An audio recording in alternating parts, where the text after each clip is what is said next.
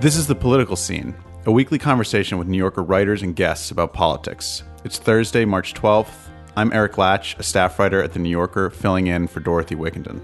I'd rather run against, I think, Biden than anybody. Uh, I think he's the weakest mentally. And I like running against people that are weak mentally. I think Joe is the weakest up here. The other ones have. Donald Trump may soon get his wish. After racking up victories on Super Tuesday and in this week's primaries in Michigan, Missouri, and Mississippi, Joe Biden looks very likely to become the 2020 Democratic presidential nominee. After a historically long primary season, we appear to be on the cusp of the general election. Donald Trump never really stopped running for president. He filed for reelection the day of his inauguration in 2017.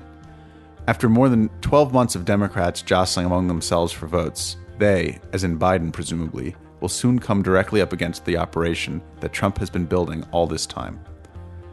Andrew Marantz, a New Yorker staff writer, recently wrote about Brad Parscale, Trump's 2020 campaign manager and the architect of Trump's digital election strategy. Andrew joins me to discuss what he learned about Trump's campaign tactics in 2016, particularly when it comes to data collection and targeted advertising, and what we might expect in the general election. Andrew, uh, welcome. Uh, we're recording this in my apartment uh, because we're all working remotely this week. Yeah, thanks for having me. Uh, I don't feel that I'm getting sick from anything in this lovely bedroom, and the walls are a lovely shade of blue. Yeah. So I, I guess the, the place to start is with Brad Parscale, who when the 2016 campaign was happening was kind of a background figure in Trump world, and then after Trump's surprise victory, kind of emerges as a kind of central uh, player. He's now been elevated to campaign manager uh, of the 2020 campaign. So, can you tell us about his trajectory, sort of where he comes from, and how he links ends up linking up with with Trump? Yeah. So Brad Parscale, he was actually pretty savvy about staying out of the media limelight for a while. I think that was part of his strategy. Um, originally, he was a guy from Kansas. He uh, played college basketball in Texas. Um, ended up getting an injury and uh, no longer being a college athlete and just studied business. And from all accounts, uh, from folks who knew him then, he, you know, he was interested in being a good businessman, being a competitor, trying to make his mark on society in some unspecified way. And the way he ended up finding was through web development, basically building websites. For a few years, he was just building websites for your local, you know, landscaping company and, you know, nothing particularly remarkable. Uh-huh. And then in 2012 ish, he lands a big client named Donald Trump, uh, who wants him to build websites for Trump wineries and for Melania's skincare products. And, you know, this is eh, just a big client, and he's just sort of doing it for money. Although, uh, notably, the way he got the contract was by bidding way lower than anyone else. He, but he's you know, uh, there's different aspects of Trump's business that sort of migrate into politics when he starts running for president. So it seems like Parscale is part of that, right? Yeah, he, you know, first of all, whether through intuition or through a lucky guess or whatever, he nails two of the main things that you need if you're going to be a Trump family loyalist, which is frugality and loyalty. And so he bids way low. They call him and say, "Hey, are you missing a zero on this proposal?" And then he uh, is extremely conspicuously loyal to the family. He basically gets considered one of the family. And through Jared Kushner, he then has an in. You know, Jared Kushner sort of taps Brad Parscale to essentially run everything social media related for the campaign. Yeah. So over Parscale's career, his web development sort of migrates into search engine optimization and web marketing through Google search and through YouTube ads and all these all these ways that instead of just building a website and hoping people find it, you go find the people and bring their eyeballs where you want them. Yeah.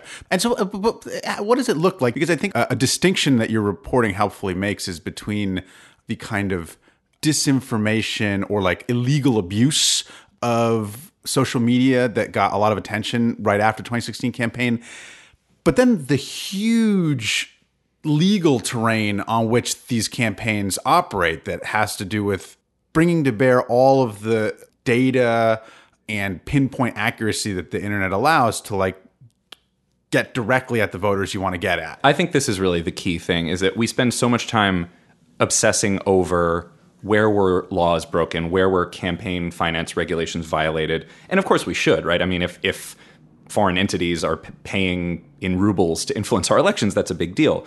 The question though is one of scale, and the Internet Research Agency bought 3,500 ads on Facebook during the 2016 election. The Trump campaign themselves bought either thousands or millions, depending on how you measure. So there's lots of stuff you can do without breaking any rule, without breaking any terms of service, without being against the law that are bad for democracy and bad for humanity. Yeah. You can lie, you can be a racist, you can be a climate change denier. None of that is against the law. It just so happens to be an existential threat to our survival. Yeah. So it, it's just a little too neat when we just sort of obsess over okay where was there a technical violation of the rules when actually it's sort of a frog boiling in water situation you're looking for the one you know illegal source of heat when actually the problem is just the heat itself Yeah. And one of the things I think that makes Parscale such an interesting figure and such an appropriate uh, sort of sideman to Trump is that it seems so hard to parse um, the effectiveness from the bragging. And, you know, that seems to be a big part of deciding whether stuff matters is answering the question of whether it even works. Yeah, yeah. So how are we supposed to how are we supposed to decide that? Yeah, I think with this stuff, as is often the case, it's somewhere between this is the single magic potion and the other extreme, which is it's snake oil, it has no effect. I think it's impossible to look at the entire data collection, micro targeting social media world and say that has no effect. People are spending more and more time on social media. It's where their attention is, it's where their eyeballs are. If you can effectively target them and get them to pay attention, whether it's to ads or to organic content or to just little wisps of things that they see out of the side of their eye and then, you know, go away from, it's got to be doing something. It just has to be doing something. That said, it's not the silver bullet. It's not the thing that, oh, if you just crack that code, you can get a 20 point swing in an election, but you could maybe get a two point swing, and that's Yeah. usually enough. part of this is also the way that the social media companies themselves were participating in this because it was a potential big business line. Talk to us about like the embed system and how these companies were sort of working hand in hand with the Trump campaign and, and what that meant basically. Yeah. So this is one place where there was a real sharp distinction between the two campaigns. Uh-huh. Um, not Clinton only and the Trump the Clinton and the Trump campaign in 2016. The Clinton campaign was much more fully staffed. They had a lot more experts in house, and the experts were essentially saying, "We can do this ourselves. We don't need help from the big tech companies." But the big tech companies, Facebook, Google, Twitter, they were offering help to both campaigns, and the Trump campaign was like, we don't know what we're doing. We'll take that help. So often, you know, someone like Parscale is credited for being this single-minded genius who saw the future, when in fact he was sort of more of a, resourceful, hardworking guy who took what he could get. And one of the things he could get was that these companies were sending embeds, as they're called. The, the companies don't like that term, but I do. They they were they were sending people to essentially embed within the campaign the way you know a, a military reporter might embed with the troops or whatever, uh-huh. and they would go to Brad Parscale's uh, makeshift office in San Antonio, which was called Project Alamo. They would sit side by side with Trump campaign staffers and and and work for them essentially. Now, the reason that the companies wanted to do this is because by sending a Facebook employee to San Antonio and saying, "Hey, I bet you guys didn't know there's this one cool thing you can do with a brand lift study, or there, there's this one cool thing called a custom audience or whatever." By telling the campaign that was a possibility, you get them to spend more money on your platform, but you also materially help the campaign. I mean, Parscale himself, when he was interviewed about this on Frontline, he said, you know, if you have a car but you never had a manual, you might not know that there's this button you can push that makes your fuel efficiency better. It makes you go a little bit faster. Right. All those differences matter a huge amount when every presidential election is essentially a 50-50 election. And so you end up talking to the embed that Facebook sent. Tell us who that who that guy is. Uh, so he tried to stay anonymous during the campaign. As soon as the campaign was over, they wanted to give him credit for how much he helped. They call him they called him an MVP of the campaign. Yeah. And they sort of outed him inadvertently as this guy James Barnes, who was 28, I think, and was this guy from Tennessee who had always sort of considered himself an evangelical Republican, and he had this kind of crisis of conscience, you know, after helping this campaign uh, really materially to win the election, he then ended up voting for Hillary Clinton and then is now working to essentially use the tricks of the trade now from outside the company to try to defeat Donald Trump. And part of the thesis of him and the people he works with is that the Democrats need to get their act together. They have been way too slow to adopt these tactics. They would feel that you you can't unilaterally disarm. You have to do what it takes to win. And if you don't have an effective social media operation, you're just hampering your chances of ever winning. This week on the New Yorker Radio Hour, I'll talk with our Washington correspondent about the many political battles being waged in the Capitol over how to deal with the coronavirus. You couldn't imagine a president personalizing a crisis with a virus, but somehow that's that's where we are. Susan Glasser, this week on the New Yorker Radio Hour from WNYC Studios. Listen wherever you get your podcasts. Yeah, so so maybe this, that's a good place to sort of transition to what the Trump campaign what what are the lessons that they have taken from 2016 that they're thinking about and applying now as we go into the general election 2020? Yeah, well, I, so I think there's a lot of things here that are worth teasing apart, right? On the one hand, some of the things the Trump campaign has done and is continuing to do is just sort of good, smart campaigning. You know, making sure everyone who wants to be in touch with you is in touch with you, making sure every time you have a rally, you collect everyone's phone number. What the Trump campaign is also willing to do is lie allegedly cheat, allegedly steal, get uh, push right up to the bounds of racism and inappropriateness and insult. And those are things that I don't think the Democrats should do, right? So it often gets conflated into like, well, should we get dirty? Should we fight fire with fire? You mean here uh, with with digital ads? You mean you mean pushing out messages that are misleading or or downright false. Right? Yeah. Well, and and there's a lot of gray area. So there are some that are just purely false. Like there was a big sort of flagship one where um, back in October, uh, Trump, who was already just assuming he was going to run against Biden, his campaign made an ad essentially alleging that the real villain in the Ukraine corruption scandal was in fact Joe Biden and Yeah. not Donald Trump, which Yeah. is false. And just it's so obviously a false premise that the Biden campaign wrote to Facebook and said, um, "You should probably take it down because I don't think they used the word defamatory, but they said it's false." Uh-huh. And Facebook said, "We we actually are not going to do that because politicians are allowed to lie on our platform, and that's not against the rules." Yeah. Now they got a huge amount of heat for that. Uh, And Zuckerberg. how much of this is how much of this is philosophical and how much of this is business? uh, I would argue that you know it's very hard to make someone believe something when his salary depends on believing the opposite. And in Mark Zuckerberg's case, he has spent literally his entire adult life pumping himself up around the premise that this thing that he made in his dorm room is going to fundamentally reshape the world for the better. And the more he gets evidence to the contrary, the more he has to fit it through some weird cognitive dissonance into this model of no, in the long run, it's ultimately going to be better for everyone. And everyone who is telling me the opposite just doesn't see the long, the big picture. And there's there's there's another aspect of this that you highlight in your article, um, which is that there used to be a presumption with negative advertising uh, that that if you ran an ad that was racist, that as many quote unquote non-racists as racists might see it, and so there was a potential cost. There was a potential political cost to running a, an ad that was racist because y- you might just offend many many people, many many potential voters. But what platforms like Facebook allow you to do is potentially only show your racist ad to racists. And so the cost of blowback, you know, you just remove it. Yeah.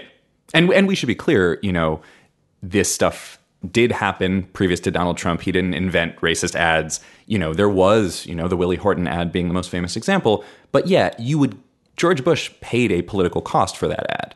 Um, in Facebook land, there might have been dozens of Willie Horton style ads that we never knew about. Just nobody saw except the people who the Trump campaign and uh, yeah, you're right. I mean, everybody can use these tools, but the Trump campaign was very excitedly using them.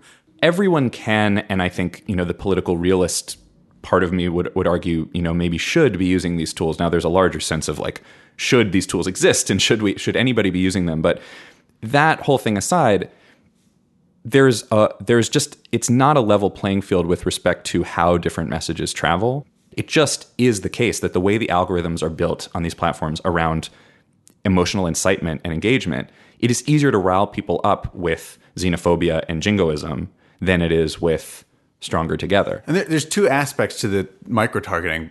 One of it seems to be to try to drive or juice your supporters, your turnout.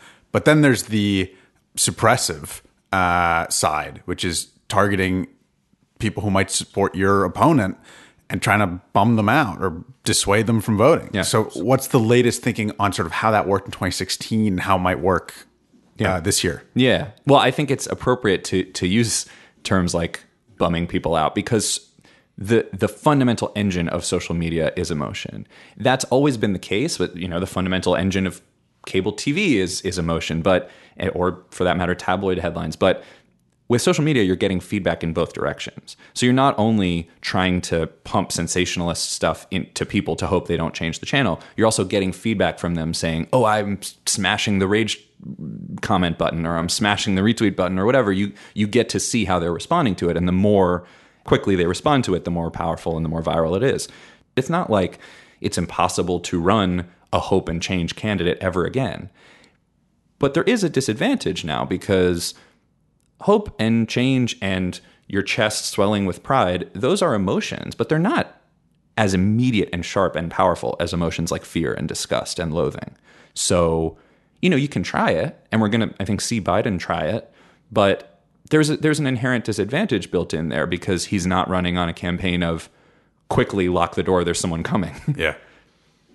Another topic you write about is data and data collection. And Parscale has said, you know, that he and um, you know Trump world have turned the Republican National Committee into like the you know one of the biggest data collection organizations uh, going. Is that true? Is that a concern? You know, is that the data collection? Should that be the concern for people in general, for voters, for for you know, for in terms of how we participate in our government? Yeah. I think everyone should be concerned about data collection just as a general matter. And yeah, look, I mean, uh, often with this stuff, I would encourage people to think systemically when there's a temptation to think personally. A lot of times you hear people say, well, what are they doing with my data? Or how does this affect my privacy? How does this affect my addiction or my kids' phone addiction? And the larger set of concerns to me is sort of a tragedy of the commons issue. It might actually not affect you in any immediate negative way that Google knows where you are all the time. But if Google knows where everyone is at all times, we don't know exactly what they can do with that. So the the, the point with our politics is it's hard to ratchet this stuff down. Once you flood politics with money, once you flood politics with all these data points where the more they know about you, the more they can target you in ways that not only feel vaguely creepy, but also carve you up into these tiny slivers. In an immediate sort of cycle by cycle sense, of course, you understand why, you know, if your opponent's doing it, you want to do it too. But it's hard to see how we come back from this stuff. Like, you know, in the short term, I get why people are into it, but in the long term, it's pretty terrifying. Yeah. Andrew, uh, thanks so much. Yeah, thanks. Andrew Marantz is a staff writer and the author of Antisocial Online Extremists, Techno Utopians, and the Hijacking of the American Conversation. This has been The Political Scene. You can subscribe to this and other New Yorker podcasts by searching for The New Yorker in your podcast app and find more political analysis and commentary on NewYorker.com. Feel free to rate and review us on Apple Podcasts. Our theme music is by Russell Gillespie. This program was produced by Alex Barron and Kylie Warner for NewYorker.com. I'm Eric Lach, filling in for Dorothy Wickenden.